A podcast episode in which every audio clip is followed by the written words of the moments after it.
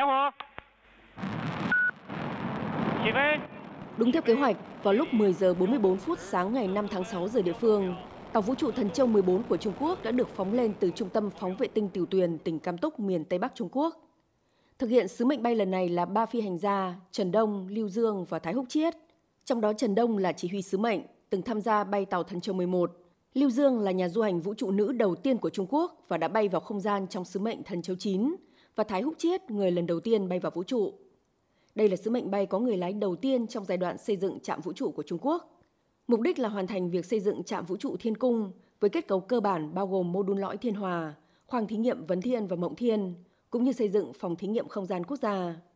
Trong thời gian ở trên quỹ đạo, các phi hành gia sẽ thực hiện từ 2 đến 3 lần đi bộ ngoài không gian và tổ chức lớp học Thiên Cung từ trạm vũ trụ. Bà Hoàng Vĩ Vân, nhà thiết kế chính hệ thống phi hành gia của chương trình vũ trụ có người lái Trung Quốc cho biết, việc lựa chọn phi hành đoàn Thần Châu 14 được đánh giá trên nhiều khía cạnh, bởi họ sẽ phải đối mặt với nhiệm vụ phức tạp và khó khăn nhất trong quá trình xây dựng trạm vũ trụ trên quỹ đạo. Cùng với việc hoàn thành xây dựng trạm vũ trụ, tổ hợp trên không gian ngày càng trở nên phức tạp, xác suất xảy ra sự cố cũng tăng lên. Thông qua việc học tập các phương án sự cố, huấn luyện và diễn tập các thao tác thực tế,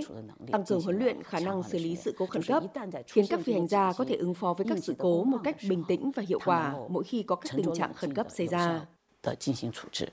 Theo kế hoạch, sau khi bay vào quỹ đạo, tàu Thần Châu 14 sẽ ghép nối với mô đun lõi Thiên Hòa và tàu chở hàng Thiên Châu 3, Thiên Châu 4 nhằm tạo thành một tổ hợp sau khi hoàn thành bàn giao công việc với tàu vũ trụ có người lái Thần Châu 15, ba phi hành gia sẽ quay trở lại bãi đắp Đông Phong vào tháng 12 năm nay.